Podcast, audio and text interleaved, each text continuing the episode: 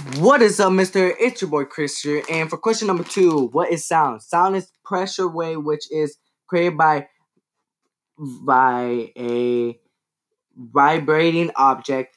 This vibration set particles in surrounding medium in vibrational, in vibrational motion.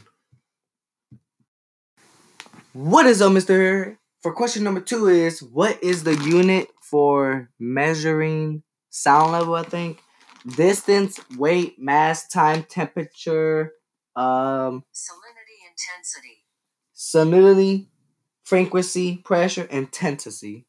How do you say that? word? Yeah, I think that's how you say the word. But yeah, that's all.